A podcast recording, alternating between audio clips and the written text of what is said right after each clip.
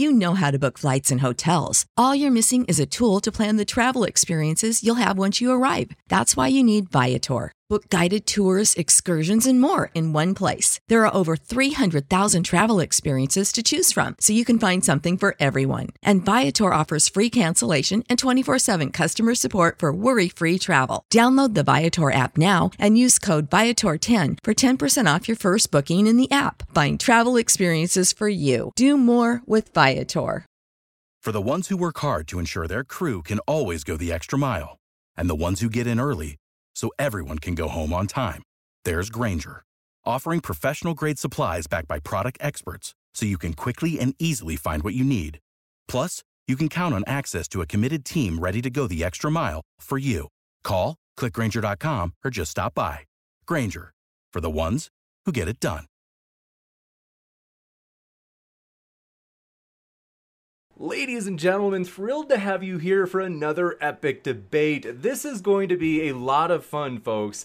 Want to let you know a few things up front. First, here at Modern Day Debate, we are a nonpartisan platform, so we have no videos espousing any particular views. We leave that totally up to the debaters. And also want to let you know no matter what walk of life you are from, no matter what your views or background are, we hope you feel welcome as we're striving for a melting pot type of channel. And also want to let you know we're very excited as today want to say both the special things just alone we're really thrilled and thankful to have dr christy winters and shadow dancer with us just for being willing to come on and debate so first let me just say thank you for that also Absolutely.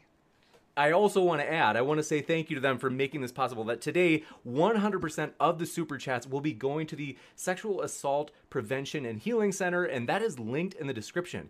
Also, it has the charity watchdog rating linked in the description as well as they're a very responsible charity, and we always double check that. And lastly, want to let you know we are happy to send that donation receipt to anybody who would like to see it. We really want to emphasize transparency. And so, even if it's your first time here and you'd like to see that receipt, I am happy to send that to you. And so, with that, very excited. This is going to be a great one today. Want to let you know just the format of the debate before we get started. So, it's going to have kind of a quick intro, or I should say, kind of a, a more formal but still quick type of format. And by that I mean, it's not going to be any sort of long statements. It's actually just going to be 10 minute openings, followed by 8 minute rebuttals, 10 minute cross exams, 5 minute closings, and then 30 minutes of Q&A. So, want to let you know I have linked both of the speakers down in the description, folks. So if you're listening and you're like, hey, I'd like to hear more, you can hear more. That's why I put those links down there for you. So with that, want to say, oh, last, for the q&a if you'd like to enter a question feel free to fire it into the old live chat. If you tag me with at modern day debate it makes it easier for me to get every question in that list. Also super chat is an option in which you can not only ask a question but if you want to make a comment or objection you can. Of course each speaker would get a chance to respond to that and super chats will also go to the top of the list for the q&a so with that we are thrilled to have both of our guests here. And so on whether or not feminism has, third wave feminism in particular, has done more good than, you can correct me on the phrasing, both of our guests, good than, more good than bad, or more good than harm. We are going to get rolling, and I just now noticing that there isn't strictly, given how it's phrased, an affirmative who would go first. Can you remind me if we did talk about who would go first? I'm taking the positive position, so You bet. I think Absolutely. uh, that would be. Absolutely. Doesn't matter. one thing I also want to say, just because we do have you linked in the description, I want to give you each a chance to introduce yourselves if you would, just to let us know what you've been up to at your channel or at your link. We would love to hear it. And so, Dr. Christy Winters, I guess since you're going first, we'd love to hear from you on what you've been up to at yours. Yes, well, uh, I guess the most academic thing I do is uh, currently I'm doing a book club on the social construction of reality by Luckmann and Berger, Berger and Luckmann. Uh, but I also have a very sweary politics show that I uh, do with my co-host Kevin Logan called The Happy Hour, and we do that periodically, which is every third or fourth or fifth day, whenever we feel like it. So. You bet. Absolutely. Thanks for that. And Shadow Dancer, thrilled to have you as well. What have you been up to? So I'm actually still pretty new to YouTube, but um, I have actually been working on um, world history and ancient history. I'm currently a history major at my college. Be graduating in December with my bachelor's in history, so I'm pretty excited about that. And uh, basically, I just I give history lessons on my channel, and I talk about the Bible and how it relates to ancient history. You bet. Well, thank you both. And with that, excited to finally get started. This is going to be a lot of fun, folks. Dr. Christy Winters, the floor is all yours. Yes, well, thank you to James for hosting this debate, as well as to Shadow Dancer for taking part, and to all of you in the audience for giving me and all of us your time and attention. Tonight, I will argue that third wave feminism has had a more positive than negative effect in North America, and in particular, I will focus on my home country of the United States. For me, the premise that third wave feminism has had a po- more positive than negative effect is an easy argument to make because for all the good that first and second wave feminism and feminist activists did for women and men, it is undeniable that those earlier waves of feminist activism were seen from and focused upon the concerns of upper and middle class white women. I will argue here tonight that if the aim of feminist critique and activism are societies in which women fully enjoy the same rights and privileges that men enjoy, then these goals of equality must include all women, not only cis, straight, white, upper, and middle class women. Until the third wave, Western feminism, both in theory and practice, was not broadly inclusive. Right up until the latter part of the 20th century, Western feminism primarily reflected the concerns and the worldviews of white women. Now, before I go any further, I want to make very clear that this same critique can be applied to the founding fathers of the United States. America's early ver- earliest version of equality reflected the concerns and the worldviews of educated, well to do white men in the same way that earlier feminist waves were centered on well to do white women's concerns. Let's take as an example Thomas Jefferson, who wrote that all men are created equal. Jefferson meant only men, not women. And Jefferson didn't even think that all men were created equal. His view of who was a full human being was limited to white men. Jefferson and his contemporaries' sexism denied all women their basic humanity, and their racism denied Black, Brown, and Native American men their basic humanity. More egregiously, Jefferson was extolling the virtues of the equality of men while at the same time keeping men, women, and children enslaved for his own financial benefit. Jefferson's hypocrisy makes us uncomfortable in the 21st century, and rightfully so. Hence, people nowadays routinely rescue Jefferson from his own racism and sexism. It is almost a reflex now for people to retcon Jefferson's words into We hold these truths to be self evident that all people are created equal. In the 21st century, we choose to reinterpret Jefferson's unequal notion of equality to mean universal human equality we choose against Jefferson's original intent to believe in a fundamental human equality that applies to every person, regardless of their ethnic background, their economic status, their gender or gender identity, their age or disability, or so forth. And in my opinion, we are right to reject Jeffersonian equality for our own version. So, on this July 3rd, the day before Americans celebrate our independence, I emphasize today that we consider it a patriotic duty to reject the limited notion of Jeffersonian equality. But even through the 20th century, when we compare how American ideals of equality to what non white people experienced, the mismatch is obvious. How can America said to have been the land of equality when we had legal structures that imposed and reinforced racial segregation? Second wave feminism had a similar blind spot. The mainstream feminist perspectives focused on the concerns and the struggles of white women without addressing distinct forms of oppression faced by women of color or other women lacking privilege. This sort of feminism has come to be known as white feminism, and it was entirely fair to ask how second wave feminists could claim to care about all girls and women's equality when the only voices that carried any weight were well educated, financially well off white women. In short, it could not. Just as we Americans had to do self reflection, self critique, and then expand and extend our understanding beyond the sexist and racially discriminatory Jeffersonian view of equality of men, so too has have 20th century feminists and feminism had to reckon with a far too limited view of equality. So, if you agree that it is right and proper for people in the 21st century to revise and expand Jefferson's limited 18th century view of equality, then you will agree with me that it is also that earlier waves of feminism that were centered on white women's concerns should be similarly reformed to include all girls and women and all girls and all girls and uh, women's experiences. And third wave feminism is the name we give to that reform. The most powerful criticisms that third wave feminists have leveled have been not directly against sexism, misogyny, and or patriarchy, but against white feminism demanding that all feminists rethink who is included when we think about the ways in which women are oppressed by sexism, misogyny, and or patriarchy. The third wave solution to the narrowing of, sorry, to the narrow casting of white feminist activism is intersectionality, a theoretical and analytical framework developed by Kimberly Crenshaw in 1989. It is a simple yet powerful observation that our experience of the world is shaped by the many ways that others in the world perceive us. That is to say, the role our ethnic background plays, how much money we have, our gender and gender identity, sexual orientation, class location, education, and so forth. These must all be taken into consideration. I just need a glass of water. By applying intersectional analysis to issues that girls and women face, it highlights the way in which our experiences will differ depending on other aspects of who we are and how that intersects with us being girls or women or non binary or other things. Third wave feminism has had a positive effect, much more than negative, because it has been a critique of white feminism and narrowly defined feminist activism.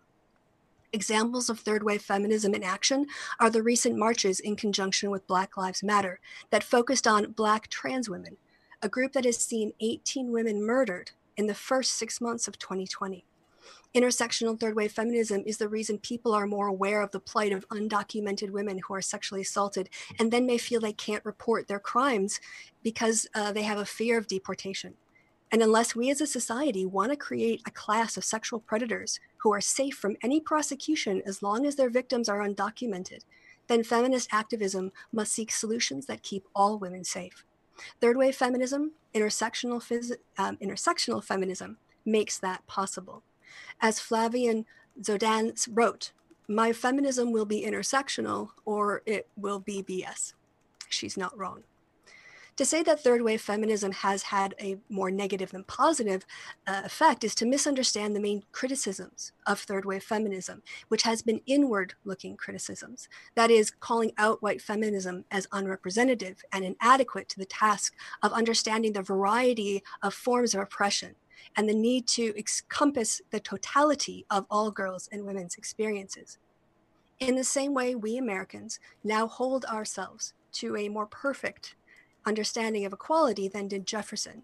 Third wave feminists have done important work in demanding that the equality sought by first and second wave feminists be sought on behalf of all girls and all women, not only white girls and white women. Finally, I would like to address a common criticism of third wave feminism that somehow the actions of a few individual feminists, often stereotyped in a sort of 2015 way as blue haired, college aged third wave feminists, have somehow hurt the feminist movement. To that, I would say that is akin to saying that the American value of equality is completely invalid because Jefferson, a main proponent of that form of equality, enslaved Black men and women. And even worse, he exploited and for decades sexually violated Sally Hemings, a woman who gave birth to four of his children, children whom he only freed from slavery in his will, as part of a treaty that he made with Hemings. And yet, Americans do not wholesale reject the concept all people are created equal because Thomas Jefferson's moral failures let's be honest, there is nothing that any third wave feminist has said or done that rises to the level of immorality of Jefferson's perpetuating human slavery, in his sexual exploitation of Sally Hemings, or in keeping his own children as slaves. We understand that the ideals and the idea of equality of persons are more than the product of any one flawed human being. In closing, to reject third wave feminism is to embrace white feminism, to reject third wave feminism is to ignore the lives of millions of girls and women because they are not cis or white or have a college degree or are well off. third wave feminism has had a positive effect in America because it has and continues to demand more of our own egalitarian aspirations and to not leave a single girl or a woman behind. Thank you. You bet. Thank you, Dr. Christy Winters. We will now kick it over to Shadow Dancer for her, her opening as well. And so, thank you again, both of you, for being here. And the floor is all yours. Okay, I'm going to share my screen. So, give me a moment. All right, is it shared? I'm going to try to. Oh, give me one sec. I just realized that. Oh. Yep, we... I can see it at least.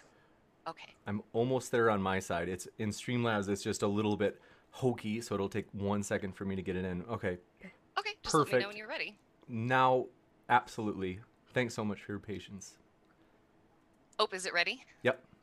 All right. So me and Chrissy are actually arguing the same thing. I'm going to term it as modern feminism. Um, and that's just how I term it. I actually used to be a feminist, so I actually understand why she's calling it third wave feminism. but what is it? It is the idea that women are oppressed due to male patriarchy and male privilege, and that women needed liberation. I believe that all aspects of modern feminism are not really out to help women, but to play a victim card, to get something for nothing for imagined wrongs. As you can see, I'm not actually alone in how I feel. And I thought this was kind of interesting about uh, this article. There's a growing women against feminism movement that draws fury. Of course, it draws fury because people are not actually agreeing with it, and women are standing up against it. Now, I'm not going to read all these to you because this is just uh, some of the pictures that were up on the internet. But women are actually coming out and talking about this. And we're not against women, we are women. Now, I like this one on the left down at the bottom. Um, I won't cuss on the channel, but also, how the blank am I supposed to open jars and lift heavy things without my husband? I am grateful for our differences. And then more about why they don't need feminism. Now, I'm going to go more into depth, um, but this is basically the essence of feminism in a nutshell. They don't want equality, but equity, which means they want a handout based on imaginary inequality of the sexes, male versus female. I will show why this is. I will show why uh, why this is true, the equality, and a scientific methodology to help us understand why feminism has done infinite more harm than good. Now, I want to point out something about equality. Well, this only took about 80 years for our government to recognize men were not on equal grounds along with women. This article is from 2019, when a uh, when a federal judge found it unconstitutional uh, for a male-only draft excuse me, sorry. Um, so this article is from 2019. So how sad that feminism demands equality, but he only strives for equity, and we will see how this plays out. The three categories of my scientific methodology is men and women are psychologically, physically, and biologically different. This cannot be erased, changed, morphed, or manipulated.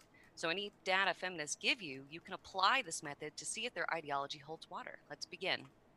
First, we will discuss the physical and biological differences in men and women. As you can see, the two record holders I have up here for the women in the past or in 15 years is only a 0.5 second difference.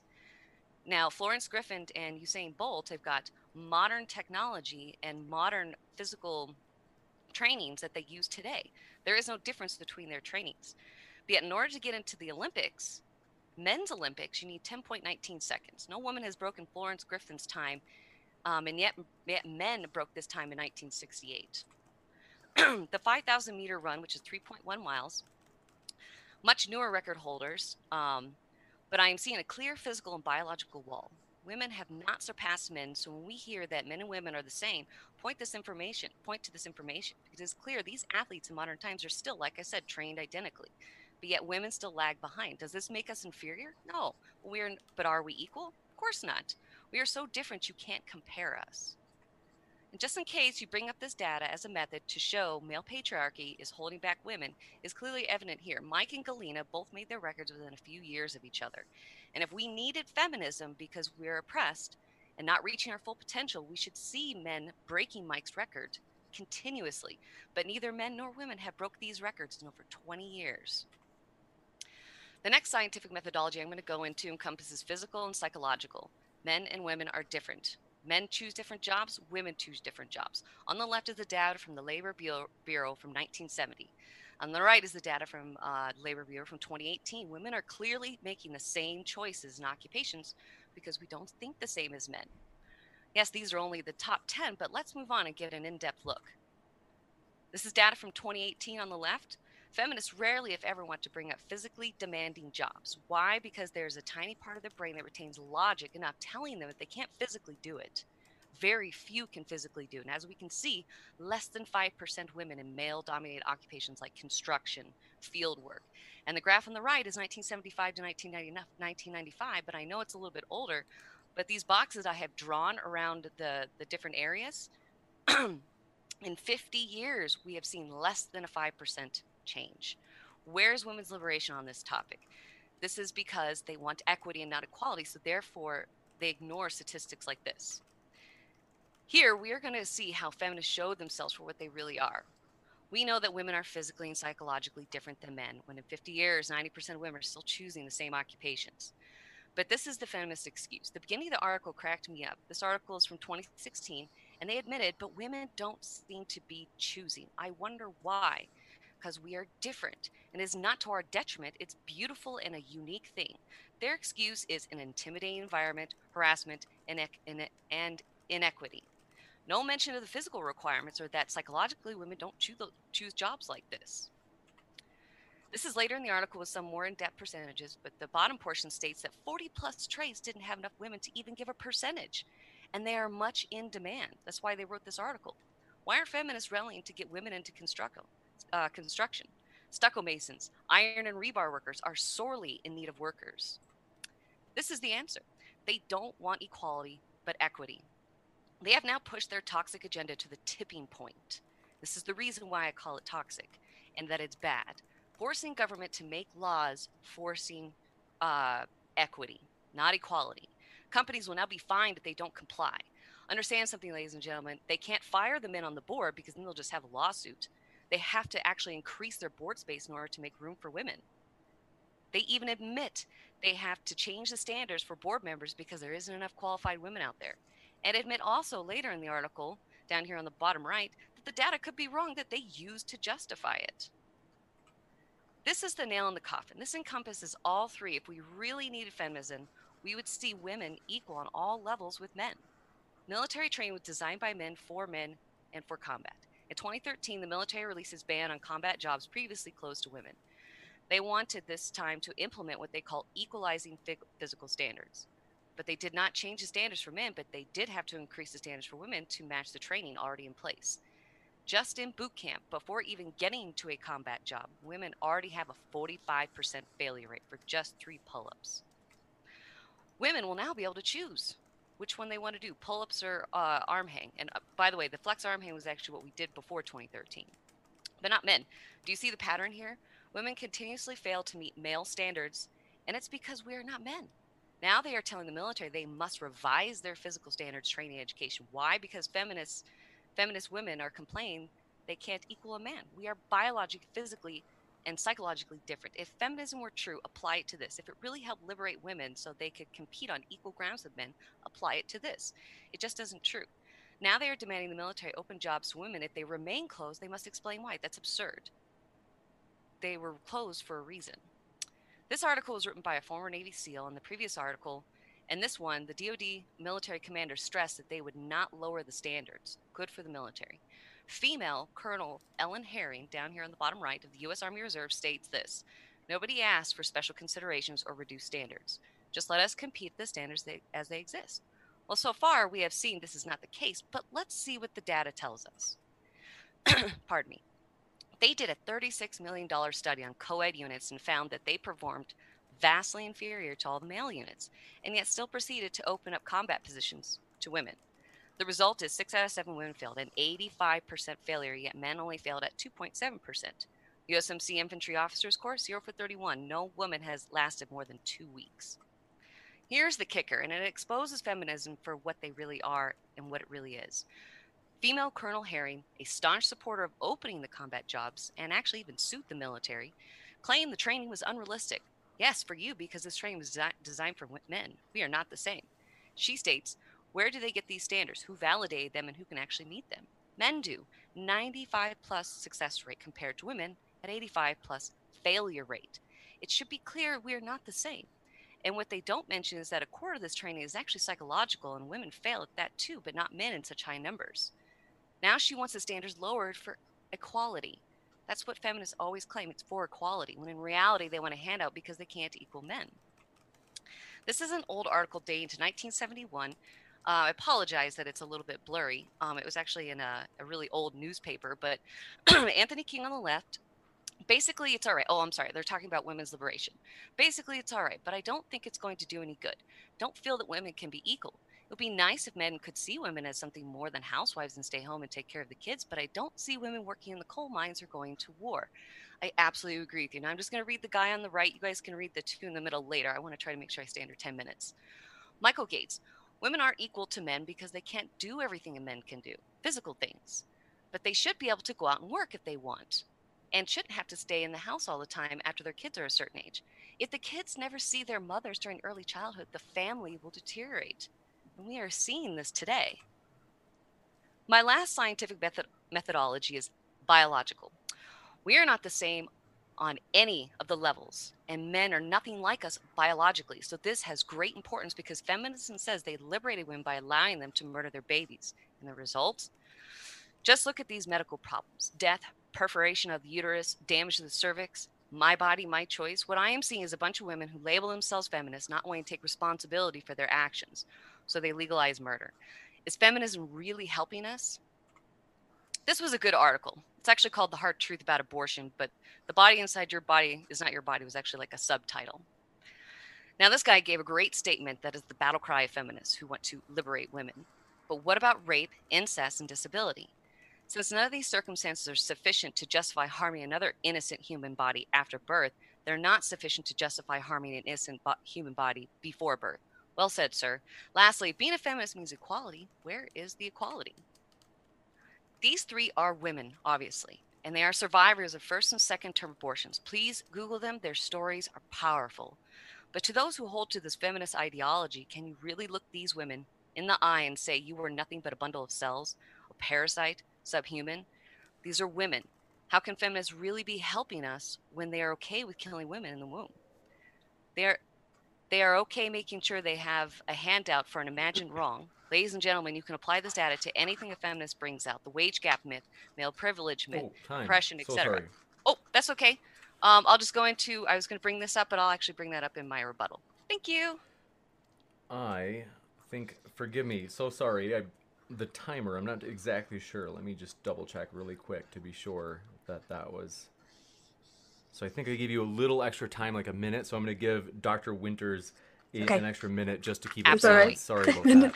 I, I, I can I'll I'll I'll save I'll reserve my minute till my final remarks. I don't know. I don't need them right now. So but uh, thanks. Yeah, whatever, whatever you want to do. I apologize. I didn't have a timer.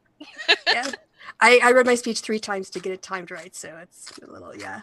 I thought I had it timed. Yeah. with that. Thank you very much. We will now kick it over into the rebuttal section. So, Dr. Christy Winters, the floor is all yours. okay. Um, well, is the rebuttal in reverse order like this, or does because I spoke first, she gets to do a rebuttal? How oh, did you? Usually we alternate. Okay, okay, that's fine. Um, all right. Well, I'm a little. Uh, there are so many questions I have. Um, I guess the first thing I should say is that uh, what Shadow Dancer is arguing is a form of feminism called difference feminism. It's a form of feminism that has existed for a very long time. It was especially popular uh, as a counter to second wave feminism during the ERA. Uh, the thing is that uh, uh, when when Shadow Dancer talks about feminists always claim or feminists feminism says, uh, she doesn't actually name any names. Uh, she's not pointing to any individual. She's pointing to a nebulous group of feminists. Um, and so this difference feminism um, basically says that men and, women, men and women are different. And when it comes to, as you pointed out, there are some physiological differences, psychological, biological. In fact, my entire thesis was looking at the role of sex versus gender in voting behavior. And I studied the difference between sort of agency, communion, masculine, feminine, androgynous, and undifferentiated views. So if you're expecting an argument from me to say that men and women are physically equal or men and women are identically psychological. Well nobody's identically psychological in their psychology or that men and women are identically bi- in their biology. Clearly that's not the case. So i'm not going to be making that argument or even defending it. I don't even know that many people who i can't even think of a single person who makes that argument. Um, the, the fundamental here the, the i guess the the um, the fundamental point is that you can shadow dancers repeatedly contrasted equality against equity, but I still don't hear a good definition of either of those terms or how they are different. Um, there's also there's a very I noticed in your series of pictures. Uh, uh from what I noticed, I was looking down to make notes, so I might have missed, but they were all white women. Um, and in fact, one of them was Lauren Southern, who's a white nationalist. So you might want to take her out uh, because she's not a great representation for women. Um, and so, generally, when it comes to the arguments that you're making, uh, that Shadow Dancer is making, um, they don't actually go to the heart of what first wave feminism was about. And first wave feminism was merely establishing that women could be autonomous, that we could, when we earned money, we could keep it, because before first wave feminism, we couldn't. That we had legal citizenship separate from our husbands, because before first wave feminism, we didn't. That we could vote, that we could inherit property that we had standing in the court when there was a divorce. Second wave feminism took up the mantle of the personal as political. It dealt with issues of reproduction. And it also dealt with issues like marital rape. And I don't know if people in the audience know. Just guess when was um, when was it made illegal in the last state in America for a husband to rape his wife? What if I told you that that year was 1993? And that was the work of feminists. So when it comes to what the work of feminism, uh, feminist has been, I don't see that reflected in the um, slides, however scientific, put up because the issue of feminism comes down to issues of morality, issues of equality, notions of human dignity, and then reflecting that in both law and in life. Is that about five minutes? That was, yes. And you, so you have extra time if you'd like to use it, but I uh, know I'll use it for my closing.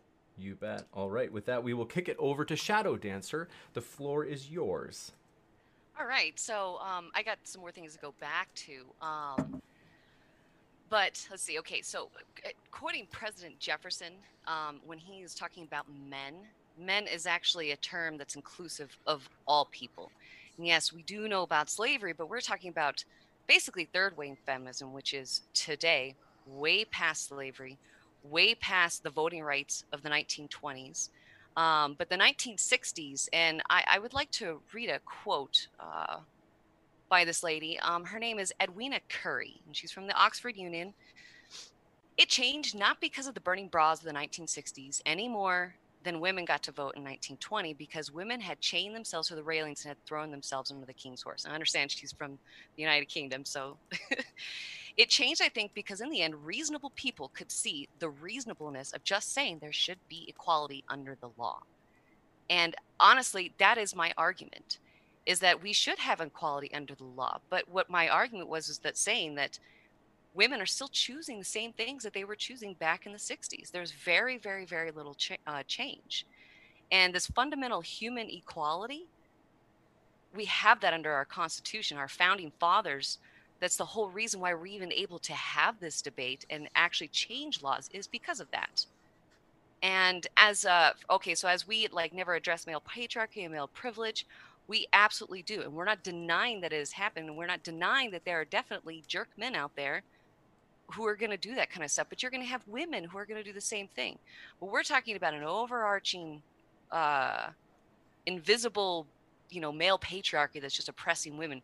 That's what we disagree with.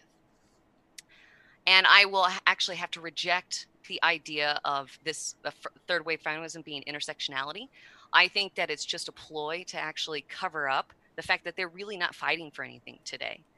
Um, they're trying to stand on the backs of the burning bras of the 1960s when there's nothing to fight for today. There's no law oppressing women, no law saying they can't do this. In fact, we even had a female run for president. And I think that's it. Whatever time is left, um, I'll either give it to Chrissy or we can put it to the Q and A. You got it. Q and A sounds good to me. Sounds good. and with that, thanks so much. We will now kick it into 10 minute cross exam. So we'll have Dr. Christy Winters asking questions to Shadow Dancer first, and then in reverse for another 10 minutes, total of 20 minutes for the cross exam. So I have got the timer set, and the floor okay. is all yours, Dr. Winters. All right. So, Shadow Dancer, could I get you to define equality and equity and tell me what the difference is? Because I didn't get that from your presentation.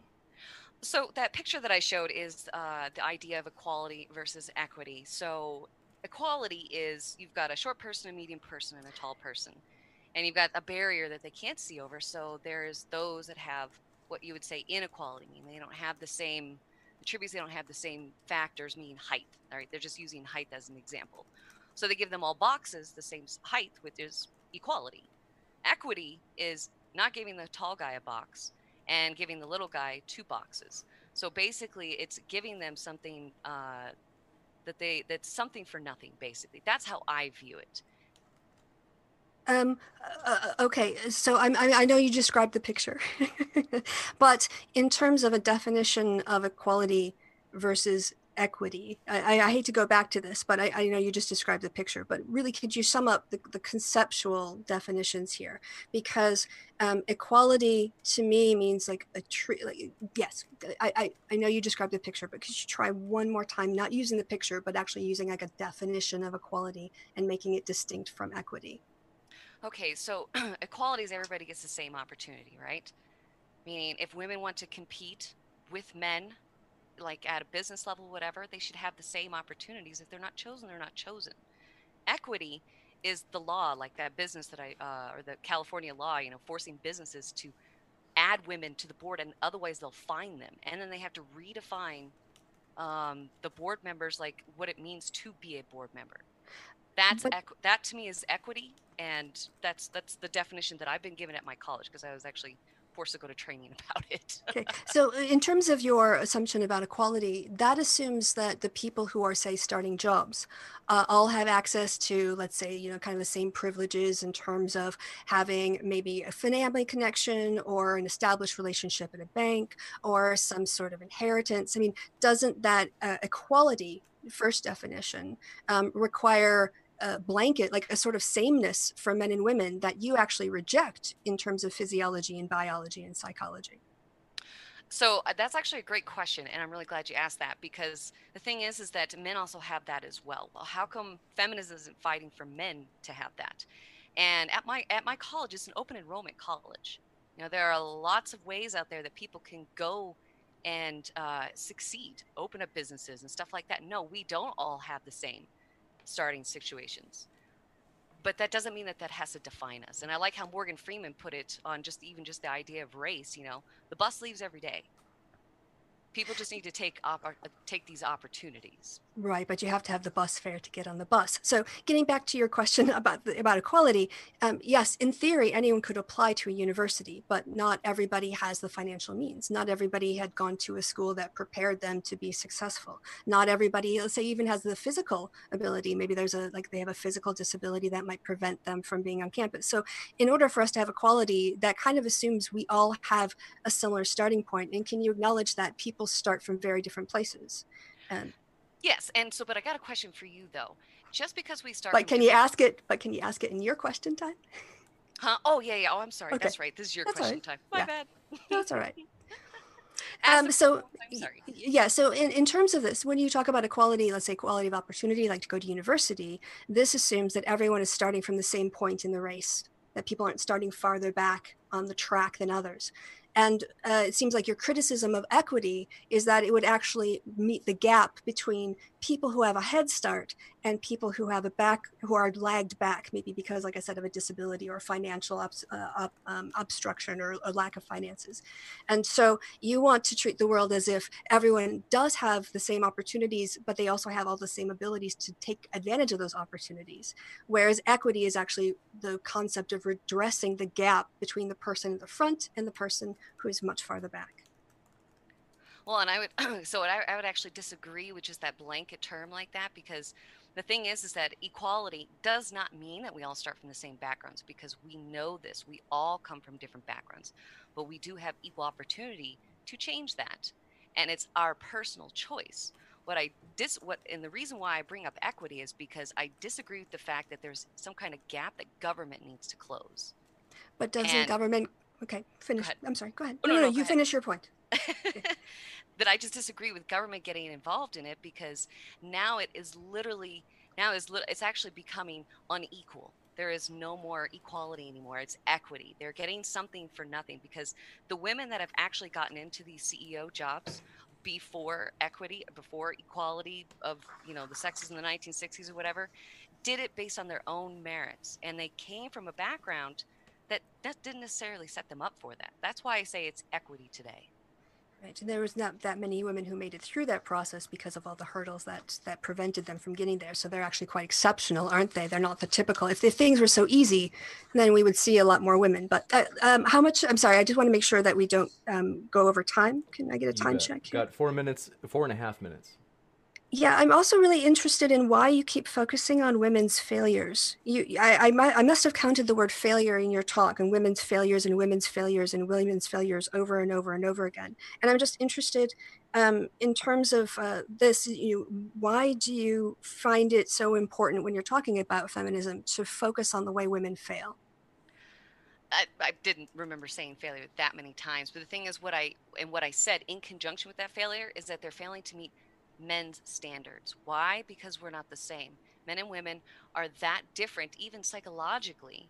You know, and that's why when you mention about like these hurdles and stuff like that, um, it, it they're not hurdles for men, but men have hurdles when they try to get into say more women-dominated occupations because it we are we are better at that all right that is just the way we are innately and men Can you different. give some examples of uh, occupations where men have a hard time entering?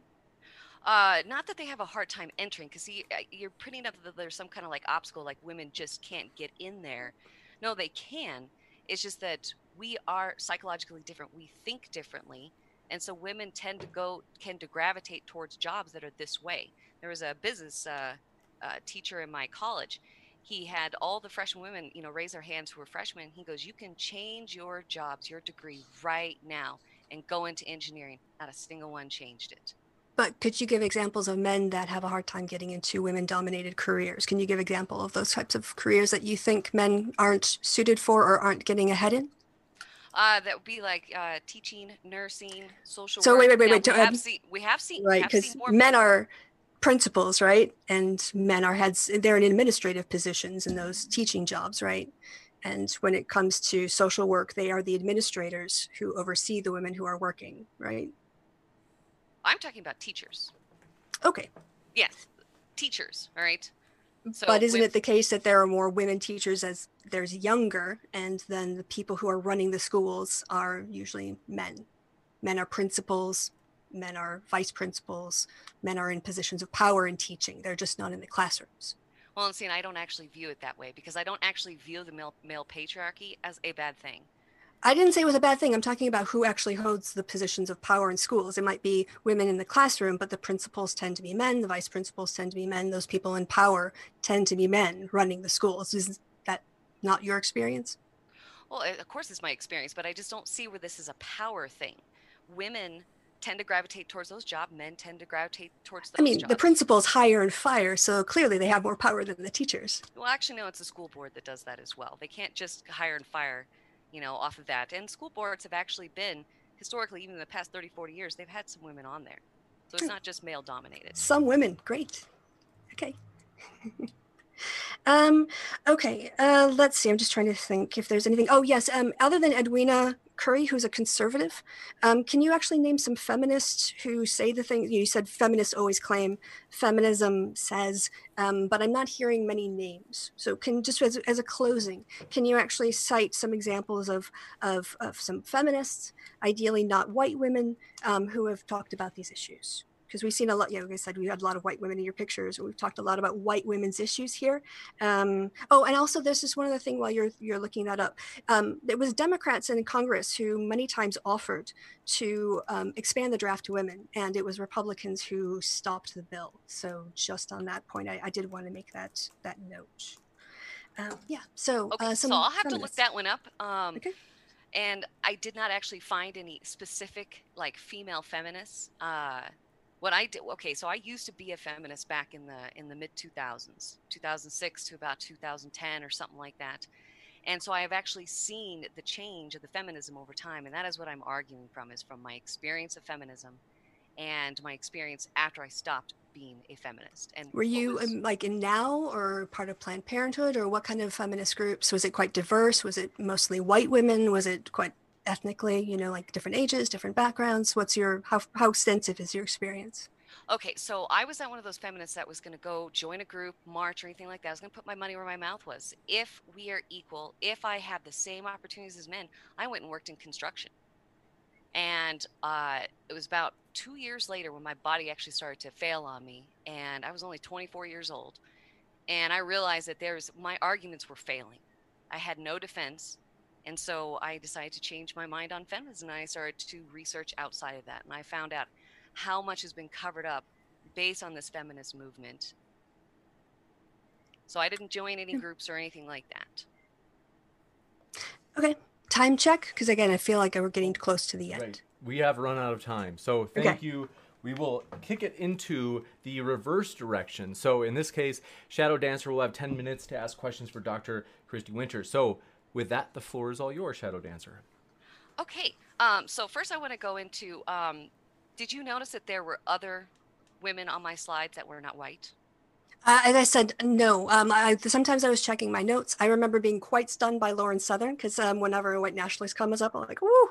Um, so from what I saw, what I noticed was toward the end, and they looked predominantly overwhelmingly white to me. Um, and it makes a lot of sense that white women would be in a position to reject kind of feminism because they they occupy sort of a the most privileged um, sort of they're white. So they, they have a, um, a different experience of life than women who are um, uh, women of color.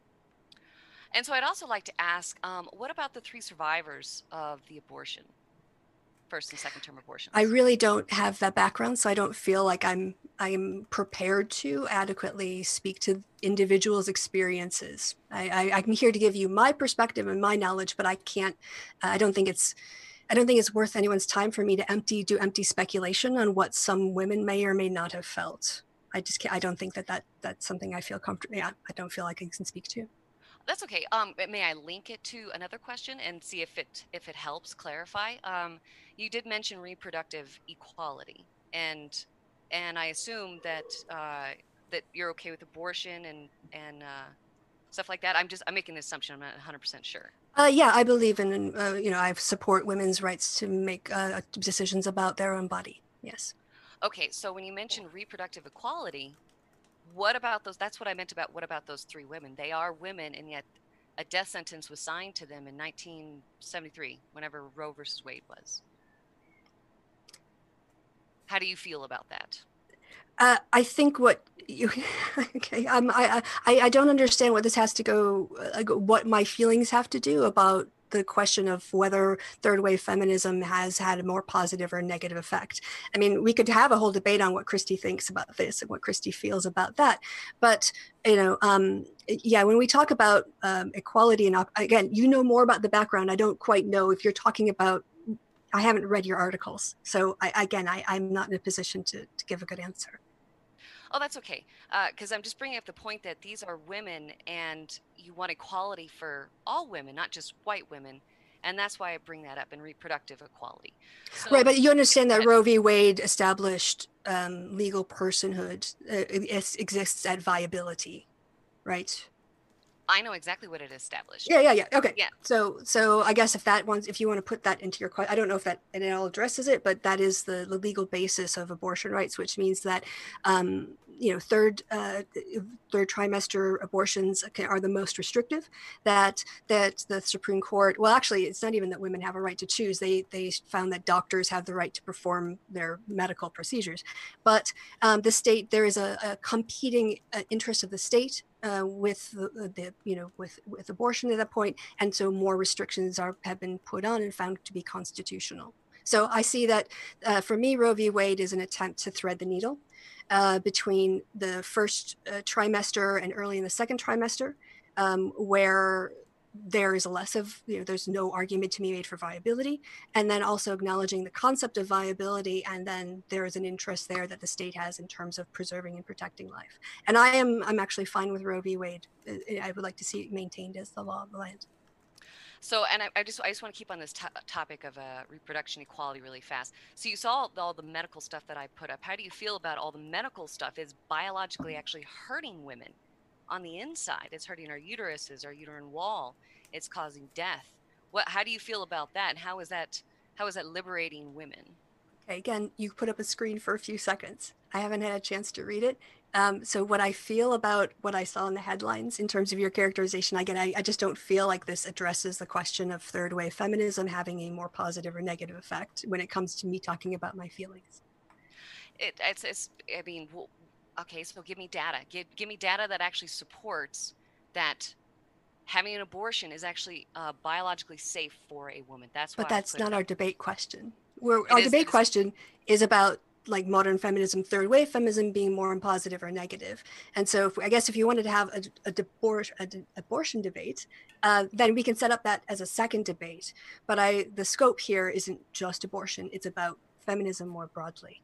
Um, so I, you know, I came prepared to speak to that debate question. Okay. Well, but uh, to me, this is a, actually a part of third wave fe- feminism. But uh, I'll go on to another question. Okay. Well, it's, I mean, there's a second wave feminism defining. So for me, I consider Roe to be a second wave issue. But they're actually still talking about abortion in, you know, like third term abortion and stuff like that. So this is actually a current issue. That's why. It, that's why it's. It might be a current issue, but it's still rooted in the second wave. I think sure. it's. Okay. I, can see how it's related, but I think that to be fair, I think for the degree to which it could be argued it's related, we'd probably covered it enough. Okay. Yeah. No. No. That's fine. I was actually going to move on. Um, so I wanted to know about uh, where do you get this idea of a nebulous group of feminists? You oh. mentioned oh. it. I kind of wanted to get a little bit more of a definition from you. Oh, that was just a reference to the way that you. I have a, a little quote here where you say, "Feminists always claim." Um, feminism says, and then these, uh, and that was to me like you're making assertions about what people are saying without actually attributing it to any particular individual. Um, you're assuming, and that was um, what I didn't understand. I was asking, like, can you give me actual real people who said real things um, that, as opposed to saying feminists always claim, because I'm a feminist and I don't make the claims. Um, you know, I'm a feminist, but my feminism doesn't say what you're putting what you're putting out there and so that was that was if i use the term nebulous i think that was what it was associated with Okay, so um, my next question is: is that uh, is feminism an ideology? You can sure. classify it in second, third wave, whichever one. Yeah, yeah, yeah. I mean, lots of things are ideology. Marxism is an ideology. Capitalism is an ideology. Ideology just, just means a set of ideas that are grouped together. So lots of things are ideologies. And that's the reason why I asked you that question because feminists, feminism is an ideology, meaning it's a group of ideas, and that's what I meant when I was saying that. Oh, okay. Well, that's much clearer. But that but a group of ideas doesn't say things. People say things. So if you want to say feminism says something, well, no, you actually need to find a feminine. In my worldview, like the way I see it, um, you know, I'm not going to just randomly attribute stuff to a concept. Uh, if I'm going to say something, someone says something, then I want to find the person. But feminism is an ideology. Feminism can't speak. Only feminists can speak. And so that's why I tend to be very clear when I distinguish between feminism as an idea and feminists as people who differ and have different opinions and worldviews and say things and, and disagree because there's a lot of disagreement and uh, you know, within feminism as well between feminists. Okay, and then I also, uh, James, how much time do we got left? I don't want to go over time. We've got two and a half minutes left. Two and a half minutes. Cool. Okay, so um, hold on one second. I have my question. Shoot, I scrolled down on the page. Okay, and I also kind of want to know why do you think that it is only white feminism during the 1960s? Uh, well, during the 1960s, um, the way that reproductive rights, let's say, or issues of sexual harassment in the workplace, or issues of contraception access, these were all issues that obviously affect women uh, broadly, um, and uh, also you know with like Planned Parenthood services to to cis and trans people as it has evolved. But the the framing of it was always from the perspective of white women.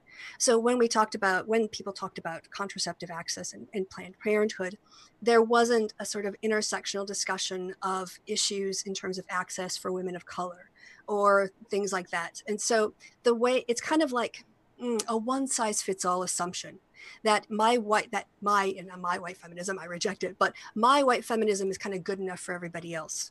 And that's why i think that's why i would classify it as white feminism is that it elevated white women's concerns and frameworks and you know the way that they were thinking that their concerns about equal pay their concerns about childcare their concerns about contraceptive access without thinking really from the position of a, a woman of color um, who you know made as much money but might have also been facing racism in the workplace as well or from a, someone who was disabled a disabled woman.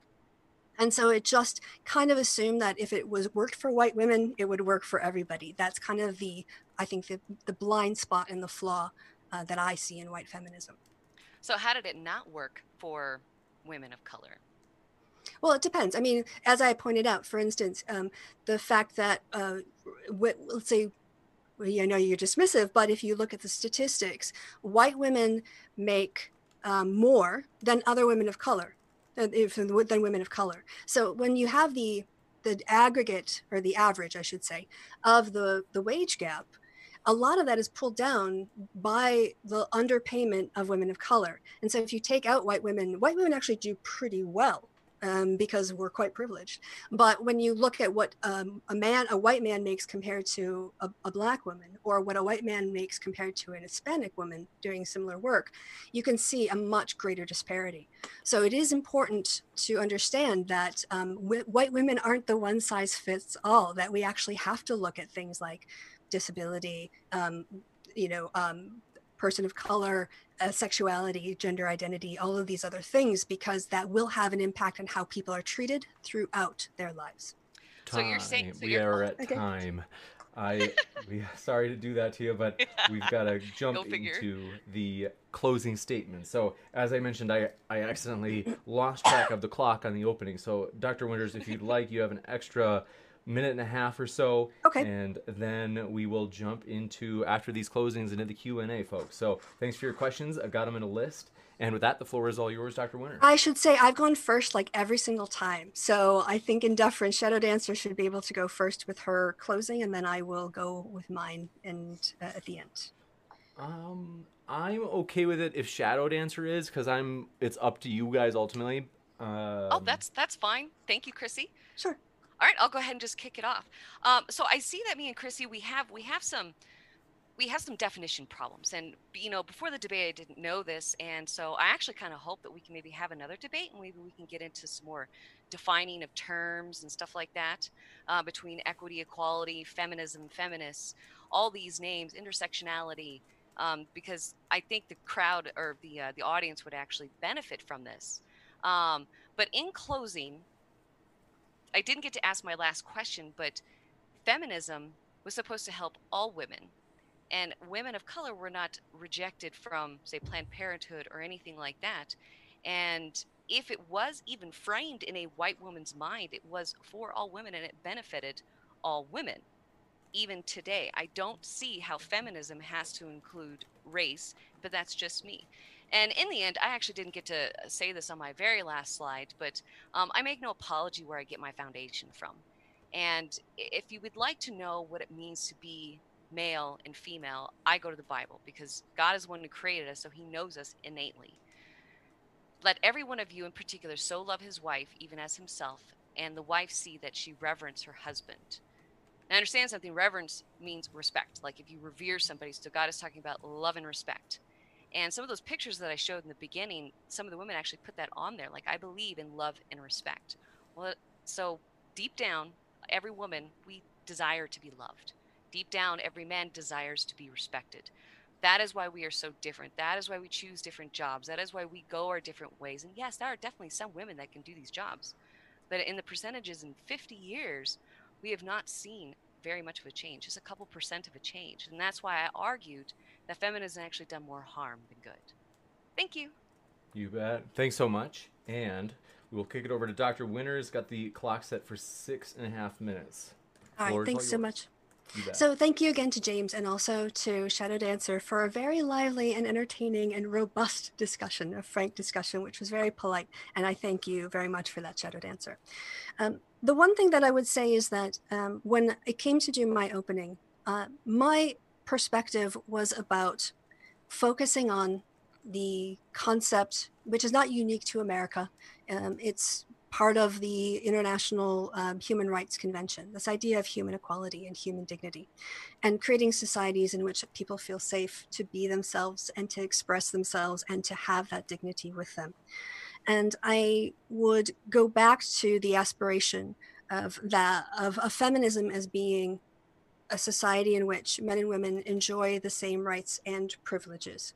Rights in terms of their legal standing, uh, their treatment under the law, their treatment in employment, their treatment in housing, um, but also in terms of the privileges, in terms of the respect that we show one another, in terms of the societies that we live in, to not live in a society where men think that it's okay to come up and touch your body, uh, to not live in a society where, uh, to live in a society where you don't, as a woman, have to go um, and not only worry about being burgled, but also being worried about, about being raped, and where, when it's brought up, that you're concerned about being sexually assaulted, you're told all the things that you're meant to do, but not one of those things is let's teach men not to rape.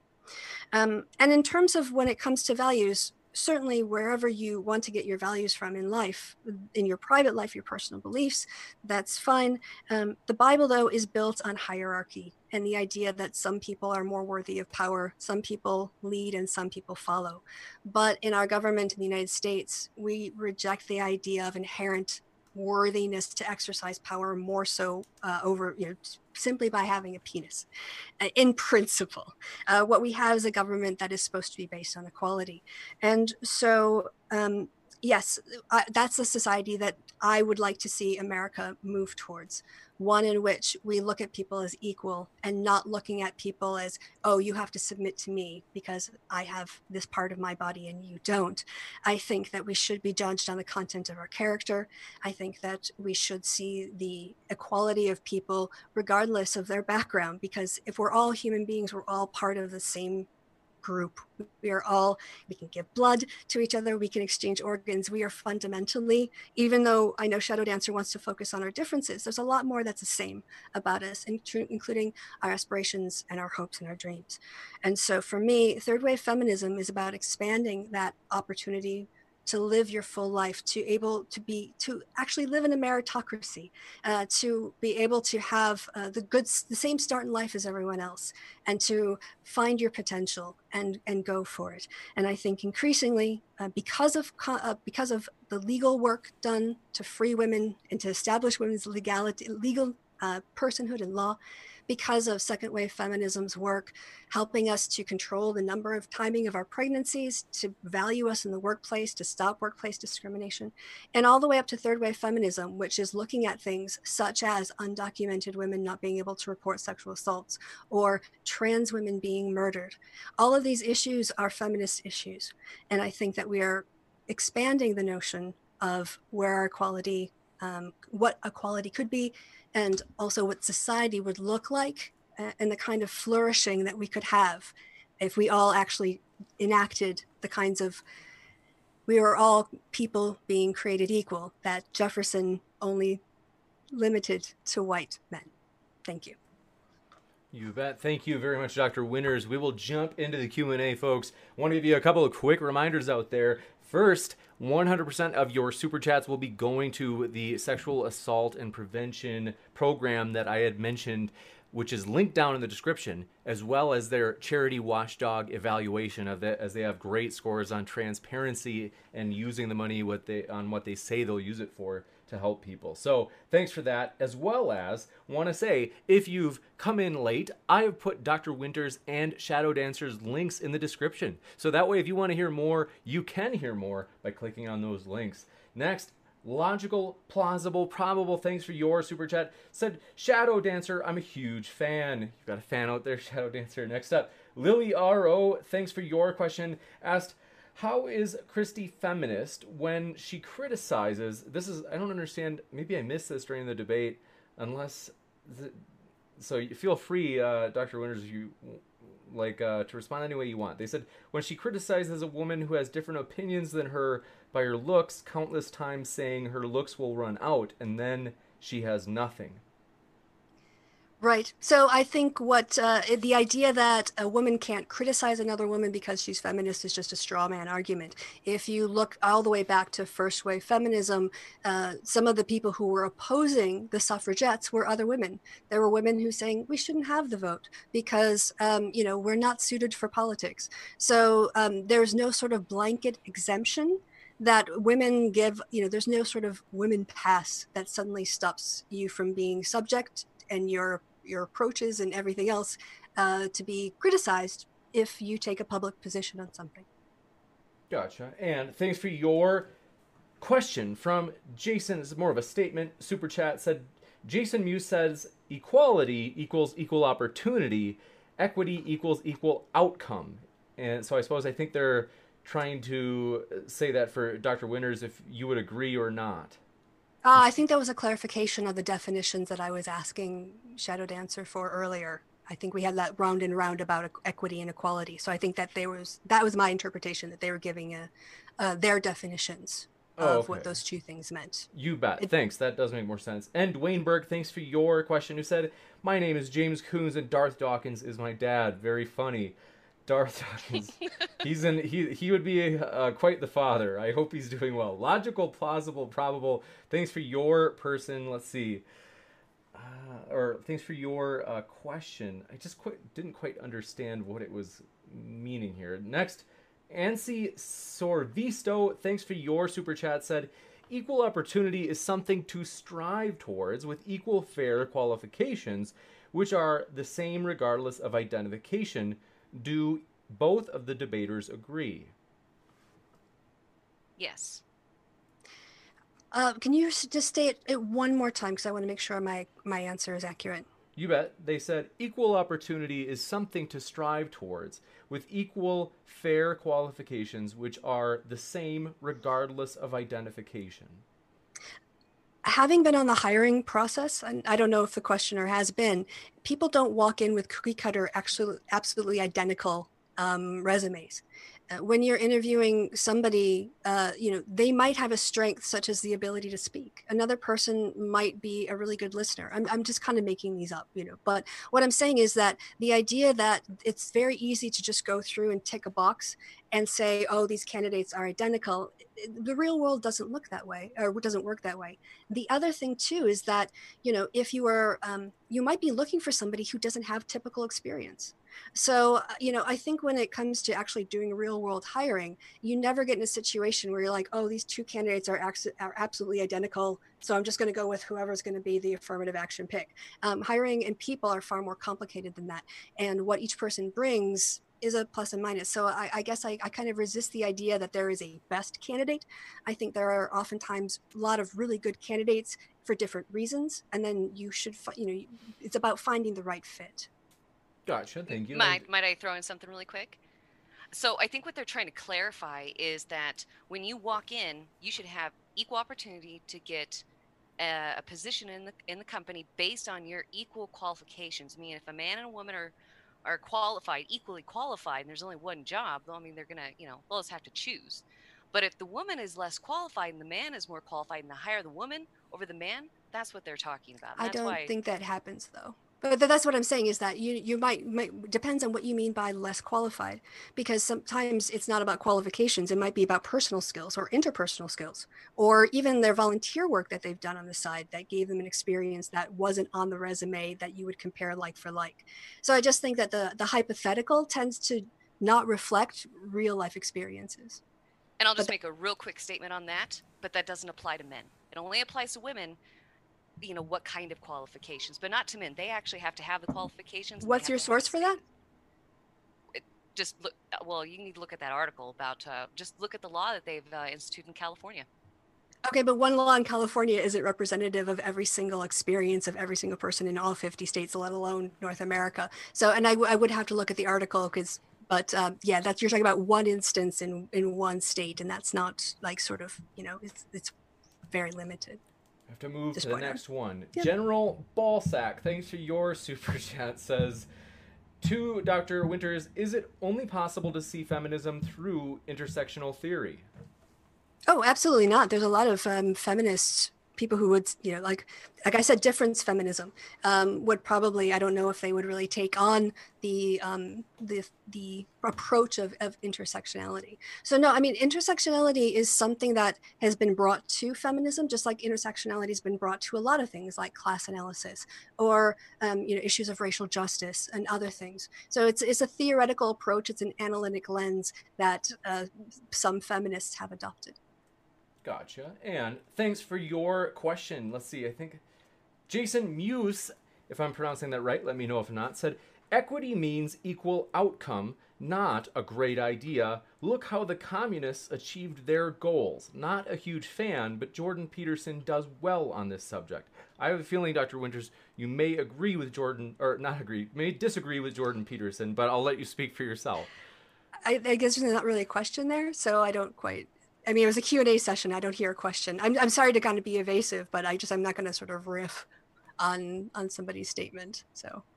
Gotcha. And next, just to, just so you know though, that we, we always promise the audience and it's okay. You don't have to respond that we, we also, it wasn't addressed at me. I mean, Shadow Dancer might want to take that as well. I don't know if it was addressed to anyone in particular.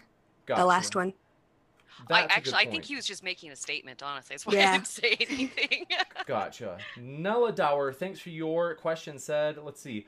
Since our super chats are a collection of ideas, does that mean we are an ideology? Uh, no. I, I, oh, okay, so I'm going to disagree because how do ideologies come up? They're not just something we found in the ground. They are a collection of super chats, a collection of people coming together and creating an ideology. So I'll have to disagree. I guess you know when I I think about uh, ideology, it's it's it's usually applied to a series of values, ideas, or statements that hang together, usually on a theoretical basis as opposed to just a random collection of ideas. So if you want to say ideologies are structured in the way that Marxism is structured or uh, capitalist ideology is structured, um, neoliberalism or liberalism, all of these ideas, they hang together thematically in terms of their values. So for me, just a collection of ideas, um, although necessary for a, uh, the definition of an ideology, they aren't sufficient because um, they don't actually meet the criteria of, of connectedness for me. Next. But we could disagree. Spart344, thanks for your question, asking Dr. Winters if Bering promised to behave himself and take a debate with Dr. Winters seriously, would Dr. Winters be willing to debate him? I don't know who Bering is. Is this one yeah. of your foes from the past? Uh, from long ago, yes. Uh, I, I guess I would like I'd like to stick to the topic of third wave feminism or feminism in general, if we could. You bet. No problem. And Brian Stevens, thanks for your question, said Shadow Dancer said she used to be a feminist, but what were three things that she supported as a feminist? So at the time, um, I actually supported, I thought the wage gap was absolutely true. I thought men were oppressing us and that I wasn't going to be able to succeed because of them. And um, I'm trying to think of what the third one would be. It's been a long time okay i can't think of a third one but those were some of the, like the two like big things that i heard and i was like yes i know that's true so that's can that's i ask I how how old were you at that time were you like uh, in your uh, teens or your 20s or oh no no no i had just gotten out of the marine corps so i'd already spent a lot of time i don't know I, I don't know what that means for age wise i don't i don't know so like, I know, I know. I was, I was getting there. So I had a lot, okay. you know, I was, I was fairly young, but I was 24. Okay. 25, I think. Yeah. So when you started your feminism, what? How old were you? Mm, like maybe 22, because I think it started sometime when I was in the Marine Corps. Okay. Next up, Sage642. Thanks for subscribing. Just saw that pop up on the screen earlier. Want to let you know, no matter what walk of life you're from, we hope you feel welcome. And Robert B. Thanks for your question. Said, could Dr. Winters name one law that is unequal to women? Oh yeah, um, men don't have to get employment, the, the permission of their employers to get birth control. Gotcha. And let's see, Nella, we got that one. Slickwid Nick, thanks for your question, said, Christy, why do third wave feminists perpetuate the lie that men are paid more than women when any inequality can be attributed to men working longer hours, working more dangerous and terrible jobs as well? Do you have half an hour? I mean, I think if we want to have a discussion on the wage gap, uh, what I would say is if you look at studies that have analyzed like for like, um, even studies that have tried to control for things like men and women working in the same industries, women work, working with the same amount of experience, um, there's about 5% of the variation in pay gap that remains unexplained, no matter what you control for. And people would, like myself, would point to that and say that that unexplained variance is sexism. Um, and if you want to know more about the I mean, the existence of the wage gap is undisputed. If you go to the World Economic Forum, they actually track the wage gap in not just America, in literally every country in the world, every year. You can go back every single year and they talk about the factors that they look at, the uh, various elements that constitute the wage gap, and which countries are doing better on the wage gap and which ones are, are really not doing very well. So, I mean, the wage gap, like the earth being round, is a thing like it does exist. And we can talk about the way that it's measured, yada, yada, yada. But if you get into the numbers, it's a real thing. Go to the World Economic Forum. Like I said, they do great annual studies globally for every year. Gotcha. And Spart344, thanks for your question, said, How does ranking people, uh, oh, they said, for Dr. Winters, how does ranking people according to their intersectional victimhood help them? It seems more a hindrance than anything else and a way of keeping them down that's a misunderstanding of intersectionality. There's no oppression chart, literally none. It's been invented by people who like to take it down. But if you go and look in the academic literature, it's not there. If you go look at multivariate analysis, where people look at things like your ethnic background, your age, your whatever. Um, it's not as if that there is some sort of chart that you have to use. So the fact is that this is just a straw man argument that's put up in order to kind of, in my opinion, avoid the really interesting discussions about intersectionality and the way that we can see and map onto, um, we can see from our own experience, and then also map on statistically to the way in which intersectionality actually um, impacts people's lives. Gotcha. We have another one from Logical, Plausible, Probable said, Christy, do you support Planned Parenthood in spite of its founder, Margaret Sanger, stating its purpose was to, quote, exterminate the black population? If so, doesn't that make you a racist? Well, I guess I would come back to the well, uh, one. I don't think Margaret Sanger ever said that. Um, I would have to see. I, am very, very skeptical. I know that Margaret Sanger has been criticized because of her racist views in much the same way Thomas Jefferson was criticized and is criticized now um, for his racist views and for owning human beings and for sexually exploiting a woman. And so, as I actually stipulated in my opening statement, feminists in the first wave were products of their time, just like Thomas Jefferson is a product of his time and George Washington and all the other founding fathers. They had a very racist worldview. Um, however, we don't reject everything that Jefferson wrote or everything good that he did because he was a terrible racist who exploited a woman. Um, but we can't ignore that part of him either. And I would say the same thing about criticisms of Sanger in that she did some good work. She might have had, again, I have to check again. I haven't looked at it lately, but if she had uh, abhorrent views, that's also part of who she was. But it doesn't negate the totality of the good work that Planned Parenthood does for men and women and for trans people, and that any more than Jefferson's moral failings means that we have to throw out the Constitution or the Declaration of Independence.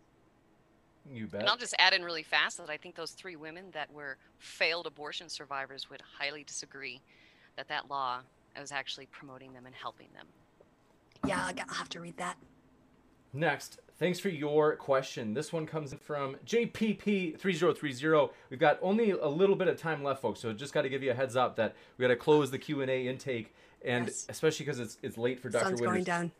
JPP asks uh, Dr. Winters if you know who Jesse Lee Peterson is. Yes, I do know who Jesse Lee Peterson is. They asked. They also asked if you'd like to debate him. Uh, I was uh, I was initially given an opportunity, but then I got pipped to the post by someone else. Um, uh, possibly. I mean, it kind of would depend. Gotcha. All right, you bet. And Nathan Artwork, thanks for your uh, question. Let's see. I'm a little confused by this. Usually, the speakers are able to interpret it better than I am. They said Planned Parenthood and racism doesn't coincide to LPP. I don't know what LPP is. Baffled. I know what an LCC is. Yeah. I, but I don't know what LPP is. That was my thought. Yeah. I know what OPP is. Right. I think we'll just uh, leave that one on the table and move on. And Jason Muse, thanks for your question, said, Shadow Dancer, what's your opinion on equity and equality of outcome? Equity and equality of outcome. If you are not qualified for the job, then I'm not sure why we're trying to force an outcome that isn't there. And when I, when I was in the military, um, I'll tell you one thing: if you try to force this, you're going to see a massive failure rate like what we're already seeing. And they've already done studies; they have shown that um, that the, these co-ed units, meaning trying to give women equity, is not actually giving outcomes. So I would just disagree with this statement altogether. Next, Brian Stevens, thanks for your super chat. Just said he's doing it for charity. Appreciate that donation. By the way, folks, as mentioned, let me know if you want to see a receipt. I will email it to you. Even if it's your first time here, we'll send it to anybody. Ian Utubian, thanks for your super chat. Said James, where's the creepy dark spy room that you used to be in for when you streamed? that's funny. We I just moved, so uh, I appreciate that. Good question. And Elaney Ark or Clark, our last question for the night, asked. Let's see, Shadow Dancer, why Bible is only number one view on women's issues. I think they're asking why is the Bible your number one view on women's issues? I'm not sure. I think I understand what he or she is trying to say is that, you know, basically, why did I bring the Bible up at the end? And it's because we have been stumbling over ourselves trying to understand each other, you know, what it means to be a woman, what it means to be a man. And what I see from women, and what I even see from uh, women that I talk to that lived during the 1960s, like my mom, my great grandmother, who was born in 1913, they're still women. They haven't changed. So we're we're trying to complicate a situation that doesn't need to be complicated, and we need to just celebrate the fact that we are different. Like it's like almost like it shouldn't be a news flash, but we are. We think differently, and I I always point to the Harry Potter scene where Hermione is telling these guys, you know, what this woman was thinking, you know, and she says like 12 different things. And, you know, the other guy looks at her and goes, How could one person have all that in their head? But that's women. Like, we just think differently. And I think that it should be celebrated. And um, it clearly shows that in the Bible. And that's why I brought it up. I hope that answers. Last and thanks for. Oh, by the way, I want to clarify the the last super chat where it said Planned Parenthood and racism doesn't coincide to LPP. They were saying like addressing the person who had accused Margaret Sanger of being racist. So they were defending Planned Parenthood. Oh, thanks. For, okay, right. Thanks for your patience on that Nathan artwork. And last, this is an interesting question. I just want to, if it's okay if I run one more, because I, I was like, this is, I think they're being sincere, and I was like, oh, that's interesting, and I am curious to hear your thoughts, Dr. Winters. They said, Christy, are you suggesting that men aren't looked at funny if they show an interest in dealing with kids directly on a day-to-day basis? I think they mean like if a man was, you know, saying, well, I really want to work, uh, you know, in a daycare. Like I'm. That's my guess. Right.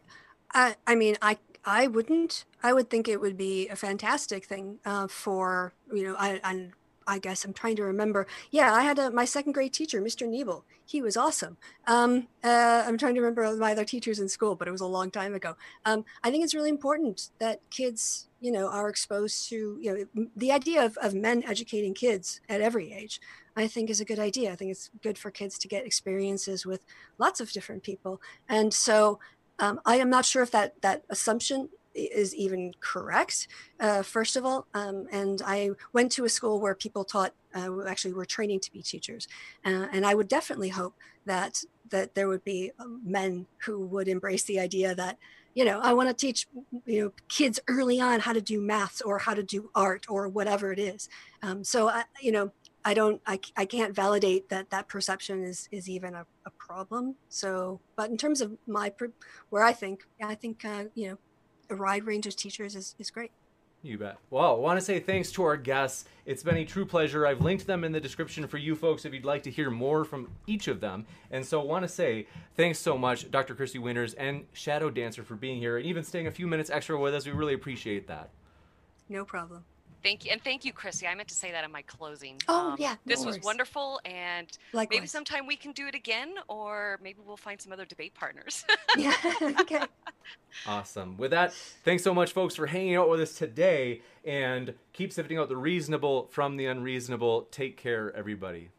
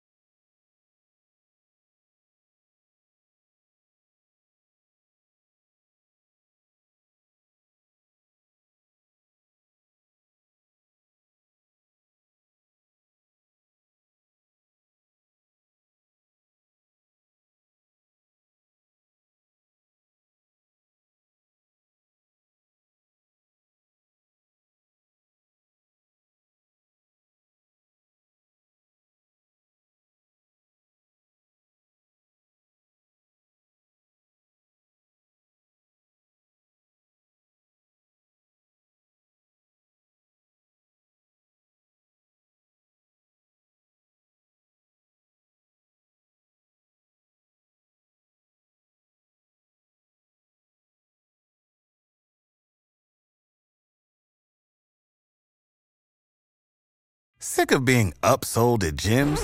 My guy, you're currently a base member. For $90 more, I can upgrade you to our Shred membership. For 130 more, you'll be a Swole member. And for just $300 more, you'll reach Sweat Platinum. At Planet Fitness, you'll get energy without the upsell. Never pushy, always free fitness training and equipment for every workout. It's fitness that fits your budget. Join Planet Fitness for just $1 down and $10 a month. Cancel anytime. Deal ends Friday, May 10th. See Home Club for details.